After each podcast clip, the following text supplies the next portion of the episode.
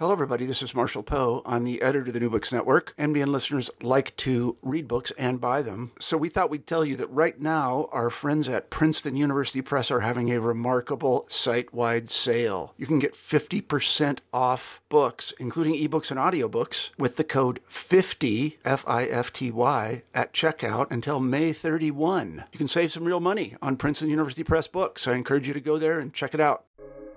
Welcome to the New Books Network. I'm Caleb Zakarin, assistant editor of the New Books Network, and you're listening to New Books in History. Today I'm speaking with historian Zachary M. Schrag about his recently published book, The Fires of Philadelphia: Citizen Soldiers, Nativists, and the 1844 Riots Over the Soul of a Nation. Zachary is professor of history at George Mason University, and also the author of the Princeton Guide to Historical Research. The Fires of Philadelphia is a gripping portrait of an American city during a time of unrest, xenophobia, and ethnic strife.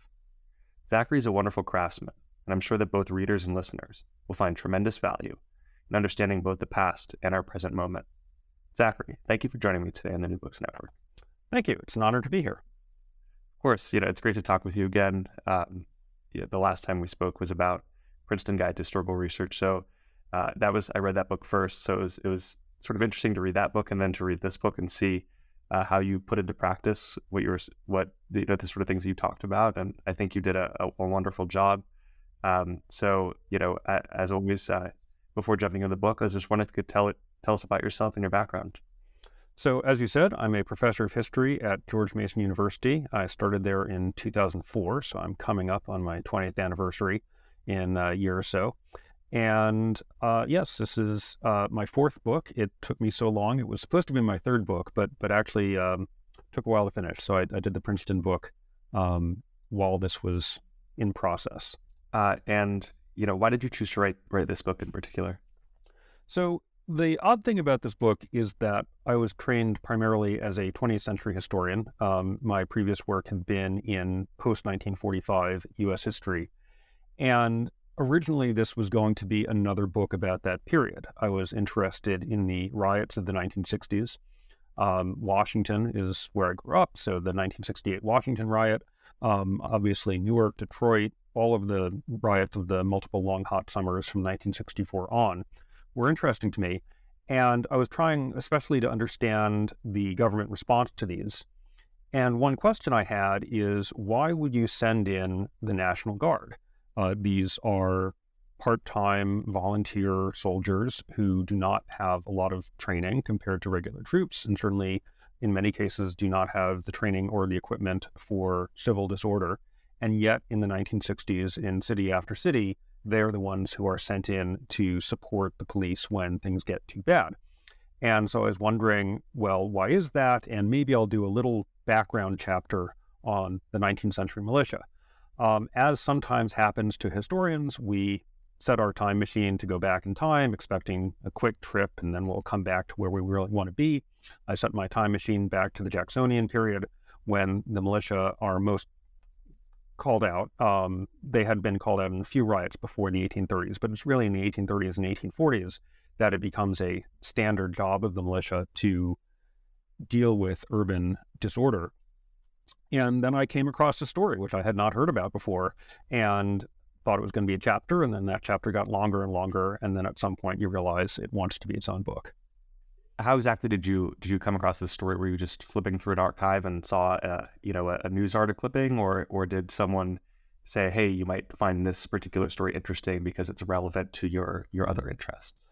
That's a good question. I don't remember the exact source. I do remember the previous plan for the book was, it went through a few different iterations, but one plan for the book was going to be a much broader history of National Guard involvement in riots.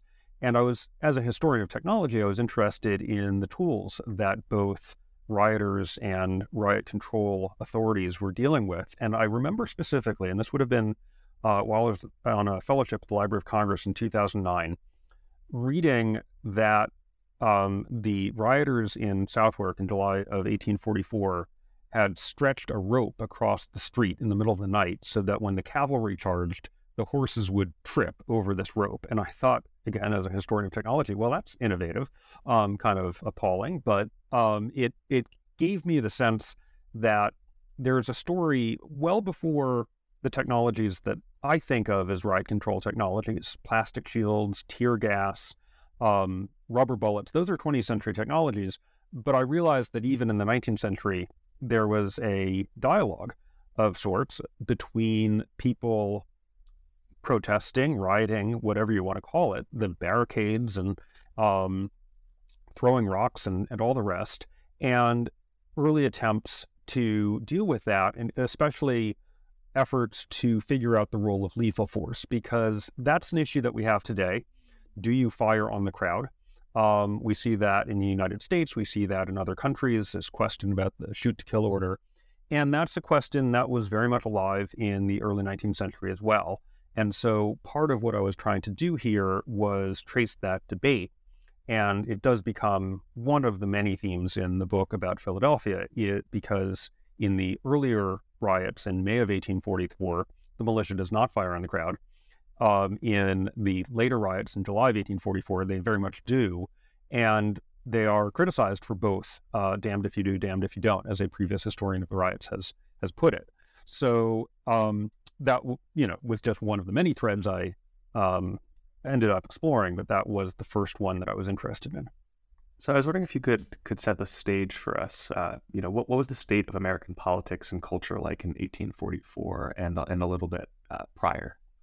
So what amazes me, again, as a 20th century historian visiting the 19th century, is how unsettled everything in the United States was in the 1840s. We think about sectional crisis because, in hindsight, we know that's the one that ends up tearing the country apart.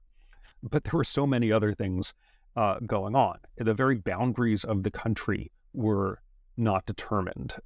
This is a point where Texas is still an independent republic, but there's a big move on already to annex it. The boundary with British North America is undecided, and that could potentially lead to a war with Great Britain. So we don't really know at this point where America begins and ends. We don't know what the political structure will be. The Whig Party is only founded in 1834, so the whole idea of a stable two-party system, as Richard Hofstadter will tell us, is pretty new and uncertain, and people are not sure if they want any parties, if they want two parties, and so people are founding new parties at a pretty rapid clip because they don't know which ones will end up or how many will end up as significant. And then, probably most important to my story, the question of citizenship is up in the air. Again, with hindsight, we think particularly of African-American citizenship, which in this period is diminishing. Pennsylvania disfranchises its African-American citizens in the 1830s. We can think about women's rights, of course, with Seneca Falls. And then, in my case, we need to think about immigrants, because one of the odd things about America is how welcoming it is to immigrants, white immigrants, in the 1840s, how easy it is for them to gain full citizenship after 5 years and become voters and participants in the political process. And many Americans who are native born look at that and decide that that is not what they want. And so they don't try really to cut off immigration so much as to make it unpleasant by reducing the ability of immigrants to become citizens. They propose a 21-year waiting period for citizenship, which of course would mean a non-citizenship for a very long time, including for adults who come over, and also efforts to restrict the holding of government offices, not only high offices like the presidency, which is restricted by the Constitution, but all the way down to government contracts. They want to have those reserved for native-born citizens. So I was wondering if you could start by introducing Lewis Charles Levin, one of the I would say, central characters of your story, and just sort of explain what his views were, because I think that how he sees the world and conceives of is very much, highly relevant to the story that you end up telling here about ethnic conflict and ethnic strife at the time. So I don't know if this book has a hero, but it certainly has an anti-hero in Lewis Charles Levin. In some ways, he's an American success story. His parents are themselves immigrants. They are Jewish immigrants from England. They come over Levin is born in South Carolina, probably fairly humble circumstances. His father dies when he's not that old. He does manage 2 years of college at what becomes the University of South Carolina, a different name then, bounces around from career to career. He has a dry goods store. He runs a school. He goes down to Mississippi and is involved in a duel, and apparently is wounded. It's very hard to know how to separate the fact from the legend in some of these things. He ends up marrying two women. One dies soon after their marriage. The other lives longer, both of whom have some social position. So he's sort of coming up in the world. He gains admission to the bar and is a successful trial lawyer in Baltimore. So far, so good, right? We can imagine the Lin-Manuel Miranda musical about him. But first of all, he drinks a lot, gets in a lot of fights, leaves Baltimore for reasons I could never figure out, but ends up in Philadelphia, drinks even more, and describes himself later on as kind of being found, in the gutter or in the, back room of a tavern, drunk or hungover, and at one point he goes bankrupt, and I actually was able to find his bankruptcy records in the archives, so I can tell you how many spoons he owned. But the way he climbs out of this is, first of all, by becoming a spokesperson for temperance. The temperance movement of the 1840s was one of the major reform movements, and they loved to have a reformed drunkard, as Levin called himself. But he also gets into anti-Catholicism and opposition to Irish Catholics in particular. So he fuels his rise to the top by demonizing other people, particularly Irish Catholic immigrants. He is the editor of a newspaper, and that in the 1840s is often a partisan position can lead to elective office. So he's not one of the earliest founders of what becomes the Nativist Party in Philadelphia, but he is an inspiration for them and becomes one of their, again, most talented speakers. He is, some people compare him to Daniel Webster in his oratory. So he's a very effective force. Unfortunately, he uses that talent to cast hatred on others.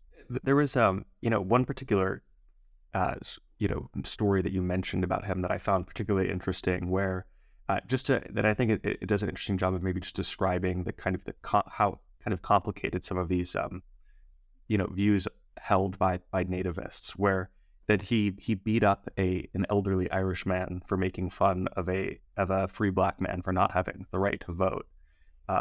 So I was what was, I guess, was being a nativist not necessarily was it just meant that you were anti-immigrant, not necessarily that you had other views pertaining to, let's say, slavery or the rights for African Americans? Was it, was it really person by person that you would find someone who was xenophobic and also racist and also all of these, other bad qualities? So it's a great question. I think that politics operated on multiple levels here. So there definitely were nativists who were sympathetic to abolition. One of the founders of the Nativist Party in Pennsylvania is Peter Sken Smith, whose brother Garrett Smith is one of the leading abolitionists and one of the founders of the Liberty Party. So I just wonder about, those two brothers sort of sitting down. Well, I founded a political party. Oh yeah, well, I'm going to found a political party. What kind of sibling rivalry was going on?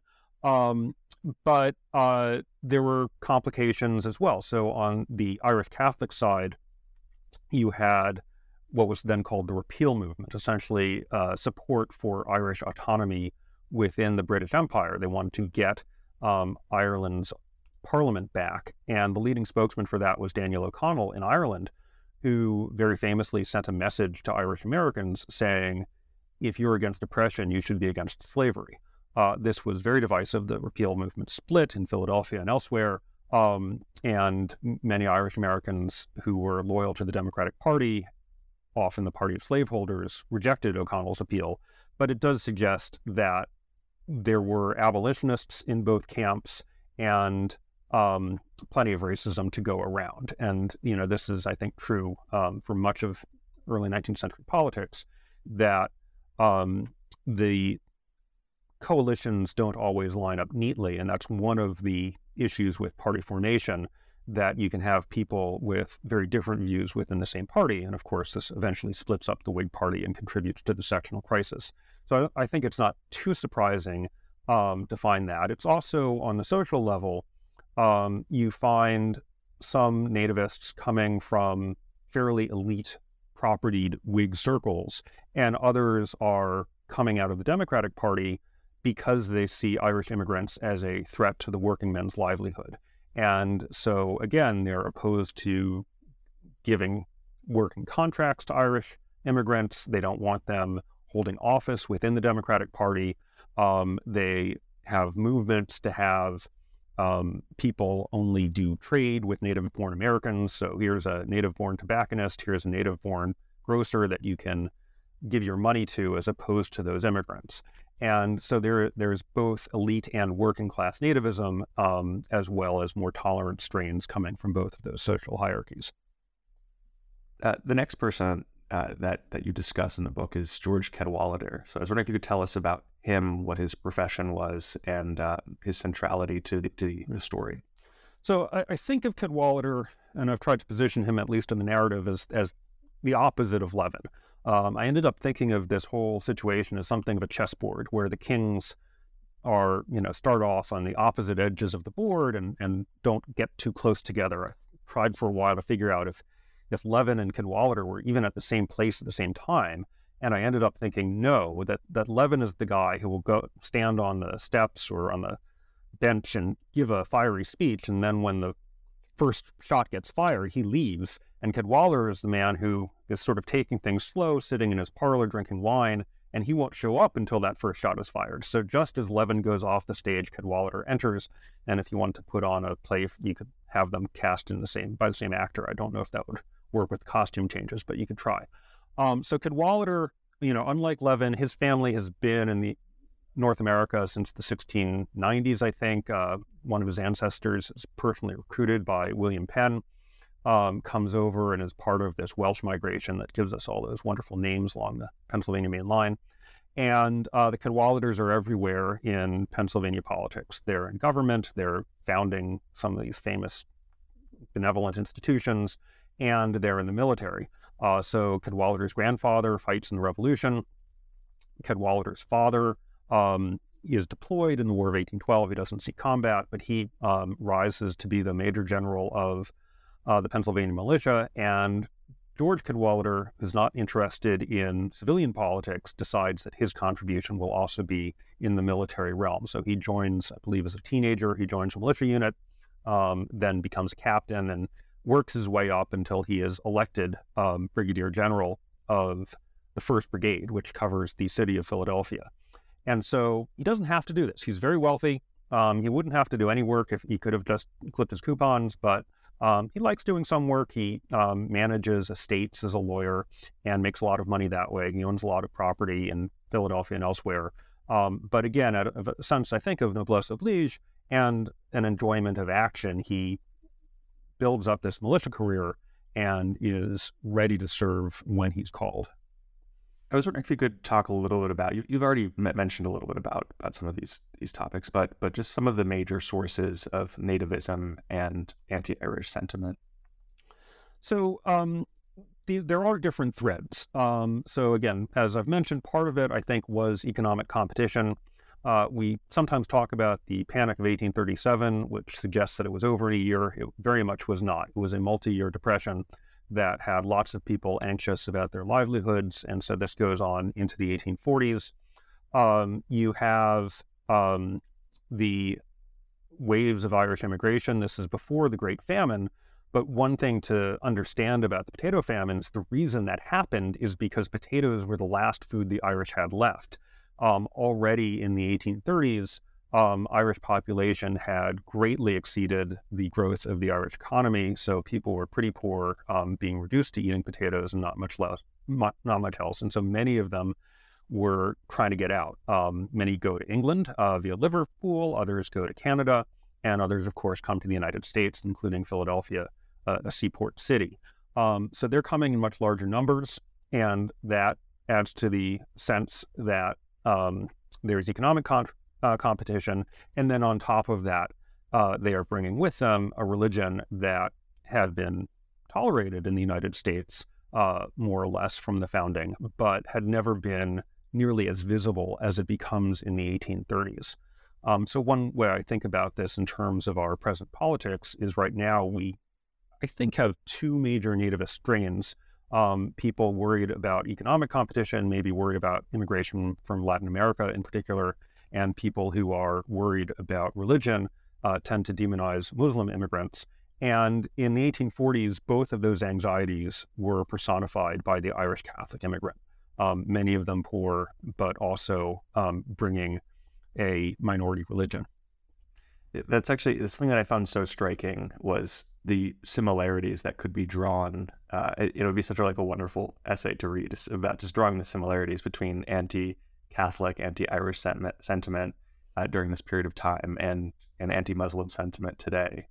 And in the past, decade, two decades since 9/11, it would be just really fascinating, and I think very easy for someone to draw those comparisons. The next person I want to ask you about, who's also central to your story, is Morton McMichael. So, I was wondering if you could tell us who he was, and why he is another person that you pick up on. So McMichael is probably the most frustrating character in the book in that he is so interesting and so poorly documented. We have very few letters in his hand. In some ways, that's a blessing because he had pretty bad handwriting. But he is just an incredibly complex figure. He is a graduate of the University of Pennsylvania. His first love is poetry. He writes a poem. He is praised by Edgar Allan Poe. Probably a lot of back scratching there because if you say something nice about one person's poem, he'll print yours. He is the editor of various journals. He ends up spending his longest period as the editor of North America, and that's later. But he also has this political career, and he bounces from party to party. He starts as a Democrat, then goes to a Whig, ends up later on helping found the Republican Party in Pennsylvania, and later serves as mayor of Philadelphia and is now commemorated with a statue in Fairmont Park, which he helped push through. So he has this incredible life. Again, there's no full-scale biography because I don't think the sources would allow it. But my understanding of him is that he's the one person in the story who is trying to de-escalate. Levin is always escalating. He is trying to mobilize people, and one way you do that is by, warning in apocalyptic terms about the dangers of these invaders. McMichael, as far as I can tell, is trying to be friends with everyone. He is trying to be friends with the Irish. He's got the Irish last name, even though he's a Protestant. He trades on that and is trying to win their votes, and he does. But he is also a Protestant, so he's trying to win the Protestant vote. He is a Whig, so he's going for the property class. He is an educated man. He's going for that. But when after the Pennsylvania Hall is burned in 1838, and there's a threat to burn a building intended as an asylum for colored children, not only does McMichael show up to defend the asylum, he persuades a rowdy bunch of firemen to help him to put out the fire and keep away the people who are trying to commit the arson, which is pretty impressive because these firemen of Philadelphia do not listen to very many people. So I think he must have been a real charmer. He is elected as sheriff at a time when Philadelphia sheriffs were dying or getting beaten up in office. Why anyone would want that job, I'm not entirely sure. So he has some physical courage. He's just an amazing figure, but eventually he is crushed between these two forces of Levin trying to, cause violence and Cadwalader hoping to put it down. Like so many issues in American politics, the classroom seems to be, a major place where a lot of the arguments, everything from Ruby Bridges to Columbine to, arguments over, pledging allegiance to the American flag. So I was wondering if you could talk about some of the debates and issues that happened in the classroom or during in schools at this period of time in Philadelphia. Yeah, so the 1844 Nativist riots are sometimes referred to the Bible riots. That is a term that is hardly ever used in the 1840s. I can't say never because I did find one reference to it, I think in 1844, possibly 1845. So I, at some level, I want to downplay that. On the other hand, this is one of the events, is that one of the challenges of having a pluralist society, whether it's the United States or Canada or England or Ireland, is that pretty much everyone in these countries agrees that the Bible is important. And they think that if you're going to have a school, the children should be reading the Bible. Certainly, a lot of Protestants and Catholics agree on this. Jews, maybe a little less so, because they're anxious about any version of the New Testament. But Catholics and Protestants, again, in all of these countries, have the idea that the Bible is probably the most important part of the curriculum. And some of them think, well, we can teach it in a secular way. We're going to do it at least non-denominational. We're going to teach the moral lessons of the Bible, and that will be good. The problem is that they don't agree on what a Bible is. Famously, Protestants use at this point the King James translation, whereas Catholics prefer another translation, also done in the 16th century, the Douay Bible. And you look at these side by side, and you might not notice a lot of differences, but once you look at it closely, or more commonly, once a newspaper or a pamphlet points out the differences to you, you start to realize, first of all, there are whole books in the Catholic Bible that are not shown up in the Protestant Bible, but also the word choices and translations matter. So the Catholic Bible has bishops, and the King James Bible does not mention bishops. It has overseers, I believe.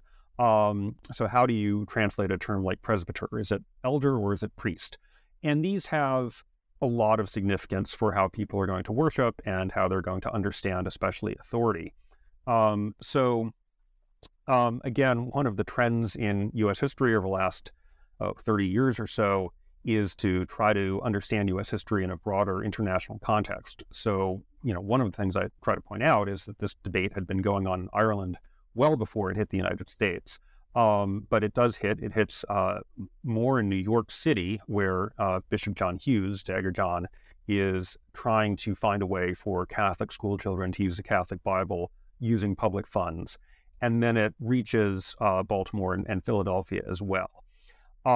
So it becomes a wedge issue, to use a contemporary term, that Levin and others can use to say, if you let these Irish Catholics have political power, they are going to throw your Protestant Bibles out the schoolhouse window. And, you know, as we speak, and there are these big debates in Florida in particular, but other states as well, about, you know, what we should be teaching in the schools. It's one of those cases where the historian gets confused between whether he's reading a 21st century or a 19th century headline. Yes, we've been having the same fight over different texts for a very long time, really for as long as we've had public schools. The main vehicle that you described, the main political vehicle, is the American Republicans. So I was wondering if you could talk about the American Republicans. And you mentioned a little bit before the Hofstadter quote, but just, you know, what political parties were like at this period of time, and, you know, the sort of the power that the American Republicans were amassing, especially in Philadelphia, that then would eventually lead to the, you know, the riots and fires that I will quickly be soon be speaking about. So in the 1820s, we have what are sometimes called the era of good feelings, which also called the era of one-party rule. The Federalist Party is dead. You have what's left is the Democratic Party, but that has different factions. You have Jackson men and Adams men after John Quincy Adams. And from the 1820s into the 1830s, this kind of solidifies into what become the Democratic Party, the descendants of the Jacksonians and the Whigs, which is everyone else. But again, this is pretty new. No one knows if it's going to last. And other people are forming either associations that are going to cross party lines, or eventually more formal parties. So you have nativist groups in of both types. You have associations starting in New York City in the 1830s that may be a faction, say, within the Democratic Party. And then as people see potential for this, they spin off their own party. And again, there are all kinds of parties going on. There Liberty Party, there's the Workingmen's Party. There are lots of efforts to create new political parties in this period because no one knows what's going to stick. And so One of the reasons, again, I don't love the term Bible riots is I think they take, that term takes attention away from a more important development than the Bible fight in Philadelphia, which was the election in New York City of a Nativist mayor, James Harper. And when a third party like the Nativist Party in New York takes on what was a pretty major victory in an election like that, it makes a lot of people think, oh yes, this one has legs, we can really run with this. And so that election in April of 1844 motivates Philadelphia nativists to try to build up their party. And in an age before Twitter or television or anything like that, the way you do that is through mass rallies. And so there are some in Independence Square, behind Independence Hall, but also at the ward level, they are taking to the streets, trying to get people riled up and get them enthusiastic about this new party. And that's the pivot from having a lot of nasty newspaper editorials to getting to street violence. Following up on that, now in 1844, you described that there were riots and there was conflict, in the 30s leading all the way up, but that 1844 is really just this year, this several month long period starting in May of just chaos. So, what led to the riots in May, and then if you could just give a little.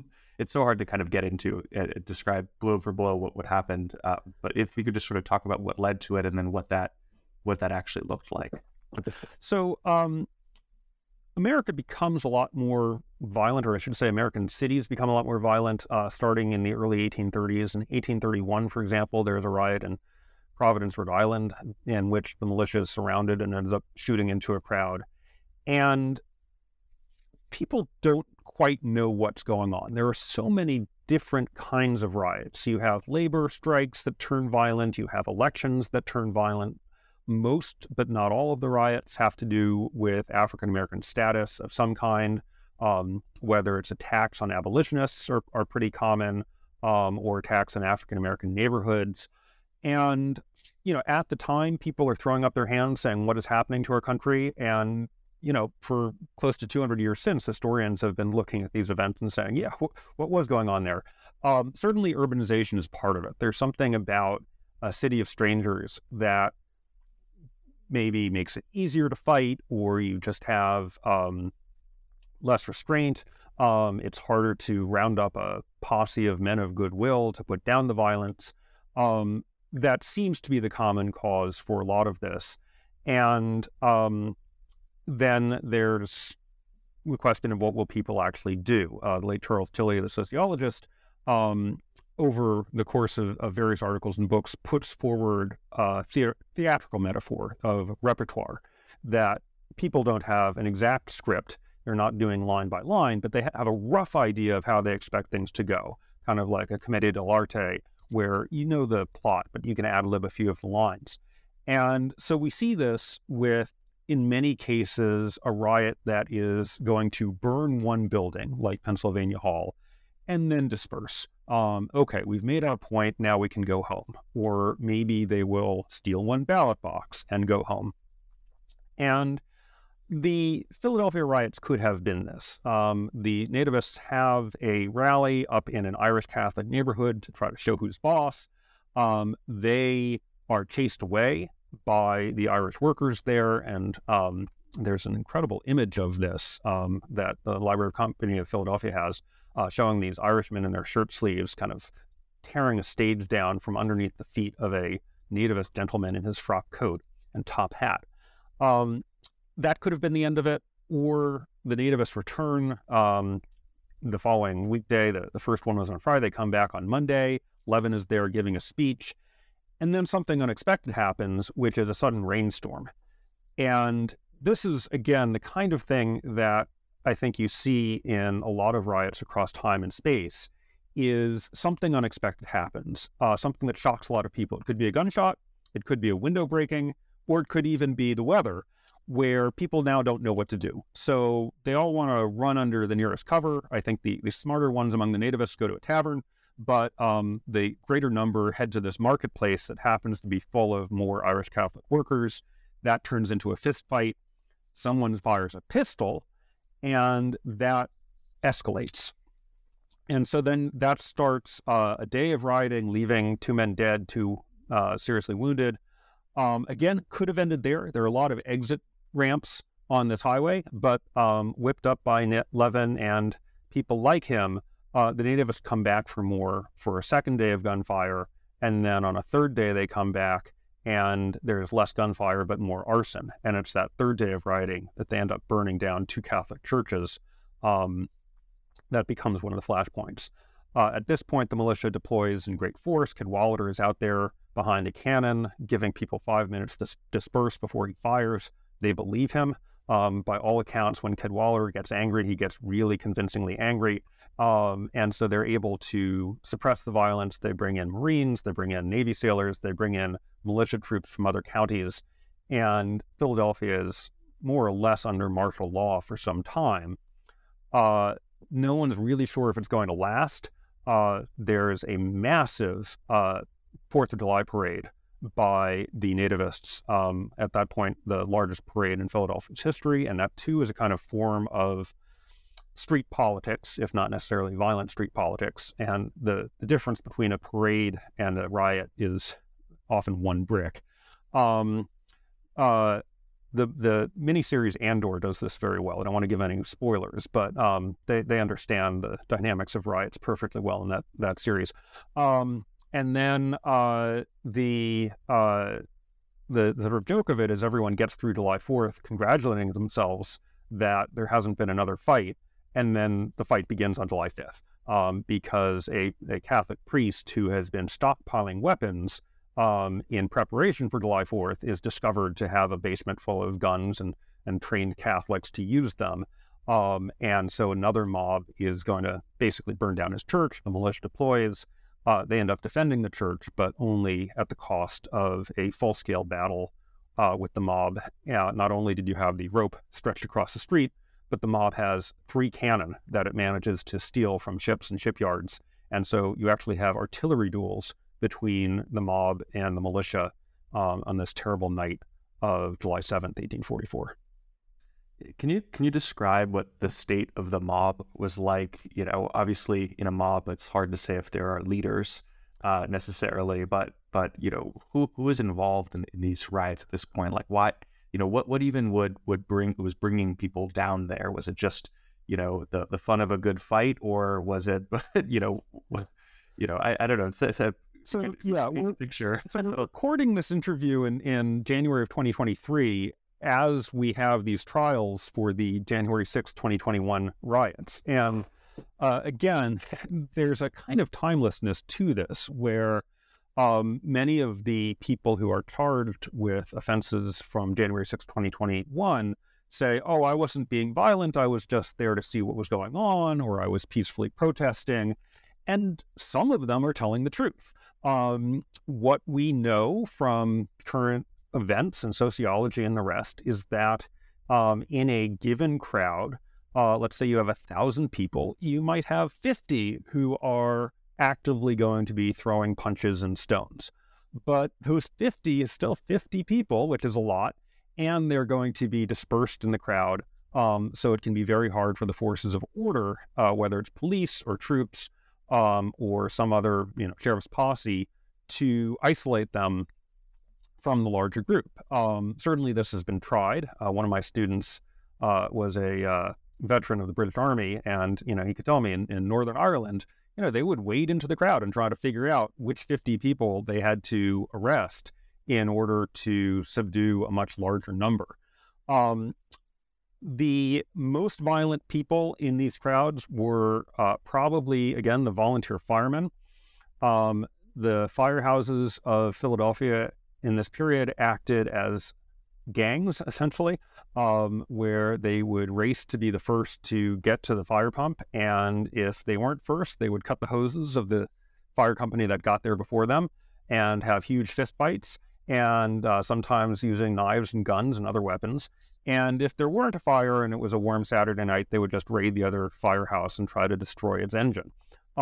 And you see some of that, especially in the May riots, where there is a Irish Catholic firehouse that is attacked, probably by members of rival fire companies, even in the middle of this larger riot.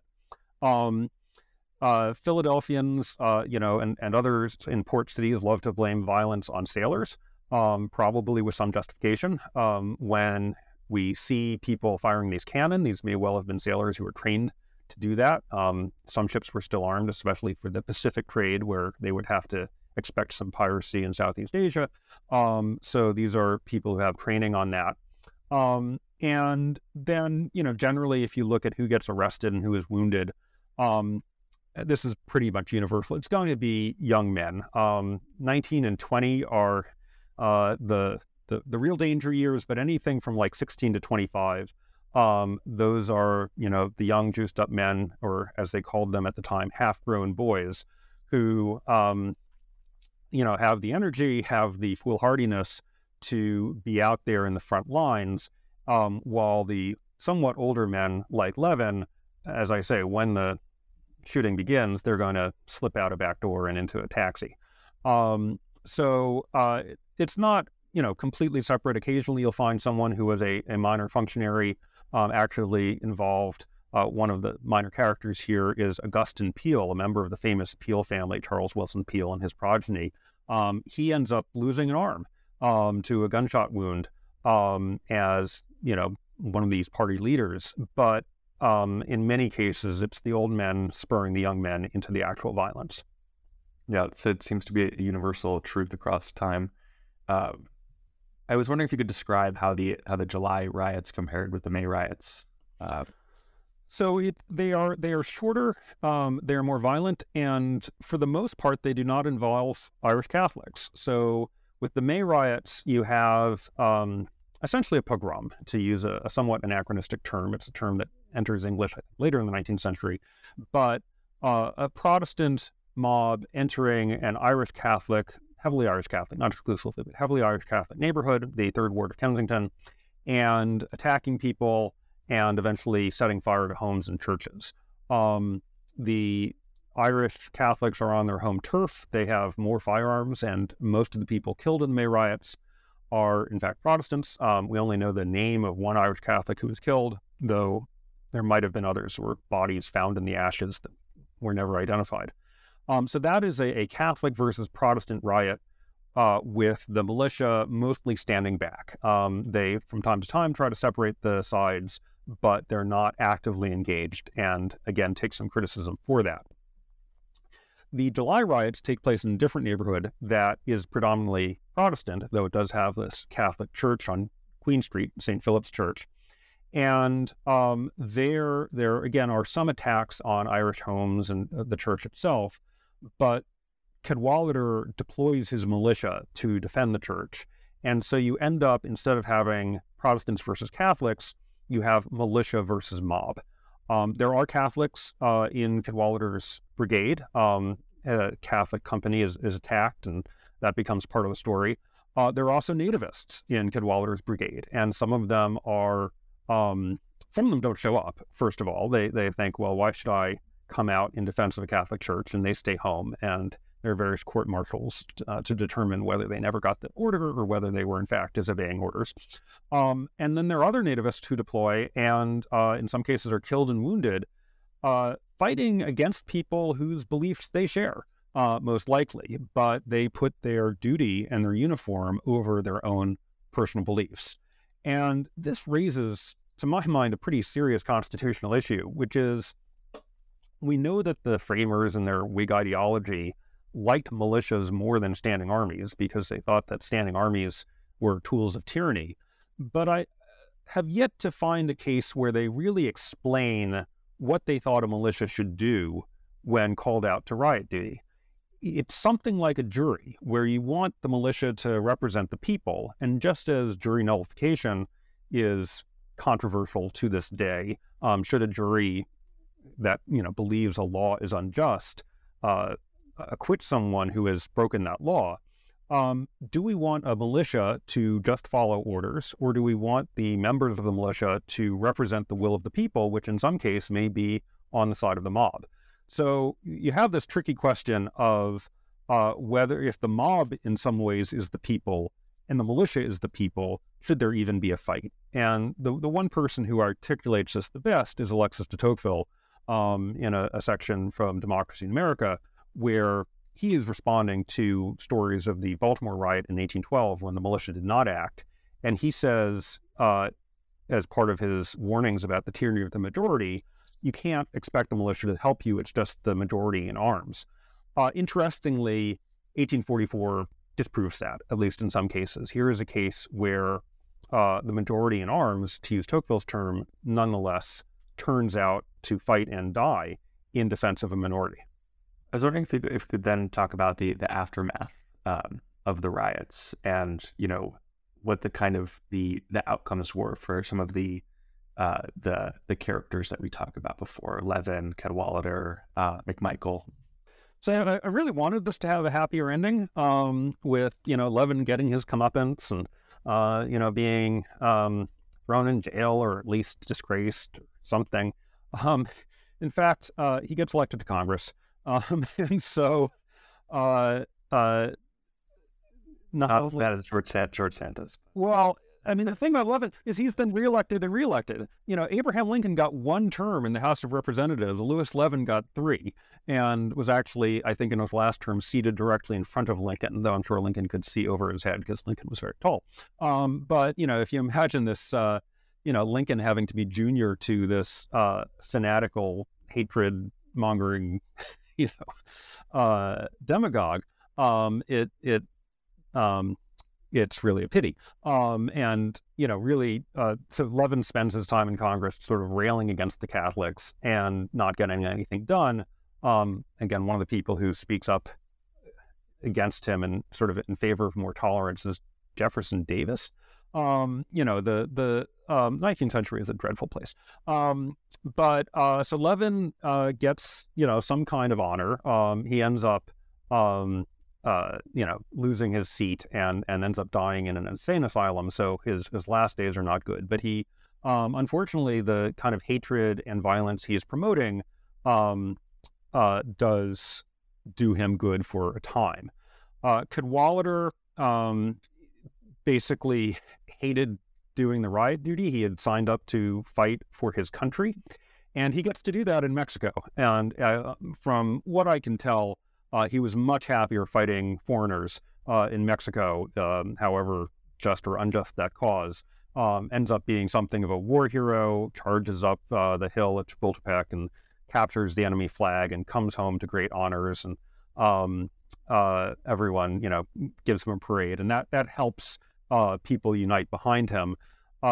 Later on, he does serve in the Civil War. I have this pet theory, it's not in the book, that if he had been elected to major general as he tries to be in the late 1850s, he would never have let Johnston get out of the Shenandoah without pursuit, and the Battle of First Bull Run would have been a Union victory, and that would have been it.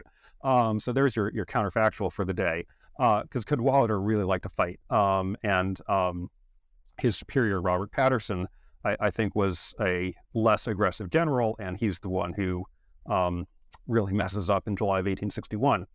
McMichael, as I say, goes on to found the Republican Party and helps consolidate the city of Philadelphia. Philadelphia in the 1840s was very small, 2 square miles. McMichael helps push through the consolidation with Philadelphia County to give us the much larger territory that we now have today for the city of Philadelphia. And then the last figure we haven't really talked about is Bishop Kenrick, Francis Patrick Kenrick, who goes on to become Archbishop of Baltimore, so the most senior post in the American Catholic hierarchy at that time. So, you know, they all have their afterlives. Again, the sort of more prominent men outliving some of the younger men who had to be on the front lines. You know, I was wondering if to just sort of close things out and to go beyond even, you know, the scope, but, you know, what sort of comes of the anti-Irish sentiment and nativism? Because I think today, you know, for people that know nothing of any history at all, the idea that there would have been this anti-Irish sentiment in America might seem strange or bizarre, but obviously it was a huge issue for decades and for centuries. So Yeah, one of the great ironies here is that this is all taking place in the summer of 1844, which was the last good potato crop. By September of 1844, you're seeing these little messages in the newspaper like, hey, this weird thing happened to this farmer up in upstate New York or in New England where he opened his basement and all the potatoes were rotten. Isn't that weird? By 1845, the blight has spread to Ireland and things are getting bad there. It, you know, I think is worse in Black 47, 1847. So whatever hopes the nativists had of reducing or maintaining the Irish presence in Philadelphia, they are just swamped. The number of Irish refugees, really, at this point from the famine is just much greater than Philadelphia had ever seen before. And so by the 1840s, you know, late 1840s into the 1850s, you can't hope to restrict their numbers. That said, the nativist movement becomes stronger than ever before or since, really, in the 1850s with the rise of the American or so-called Know-Nothing Party, which is not exactly the same as the American Republican Party. Certainly some of the same people are involved, but others like Levin are essentially purged from the party. The American Republican Party had been a normal party with wards and meetings. It did not have the secrecy that gave rise to the Know-Nothing name or the fraternal rituals. Levin was not part of that. They did not like Levin. And that's one of the reasons that he ends up in some disgrace in the 1850s. But there is a massive movement of nativism in the 1850s. There's another riot in Kentucky that is somewhat similar to the one in Philadelphia. Eventually, most of the nativists end up in the Republican Party. By no means all Republicans were nativists, nor were all nativists Republicans, but many were. That includes people like Simon Cameron, who becomes Lincoln's first Secretary of War.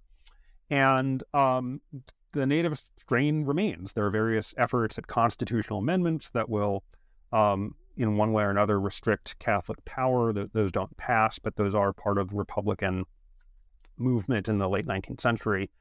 And, you know, I think to some degree you can trace it forward into the 20th century with the Johnson-Reed Act of 1924 and going forward.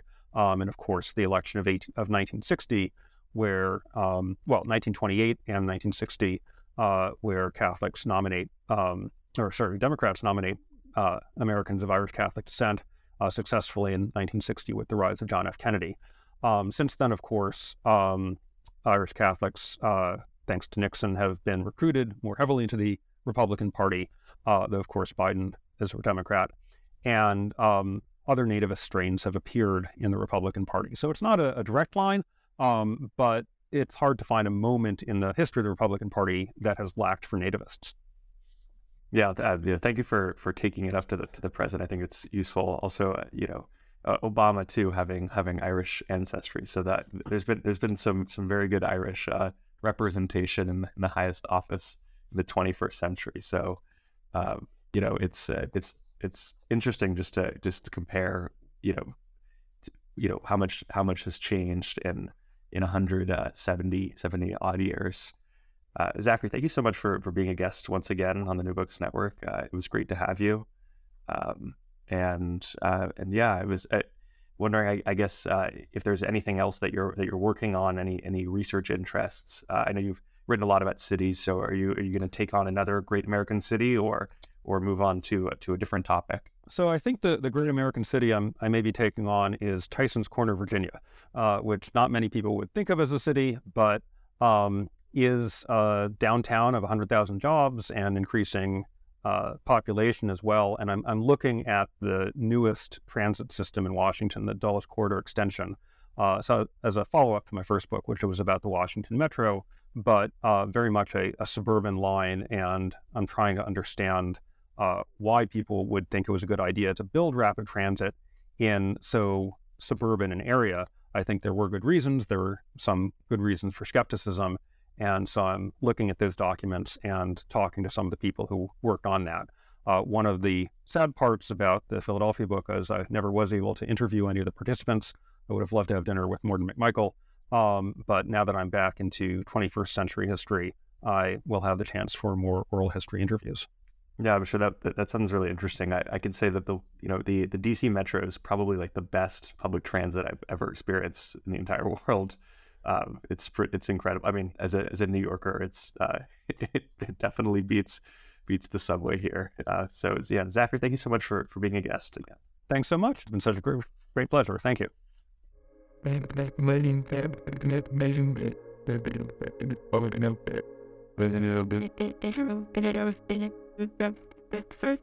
you.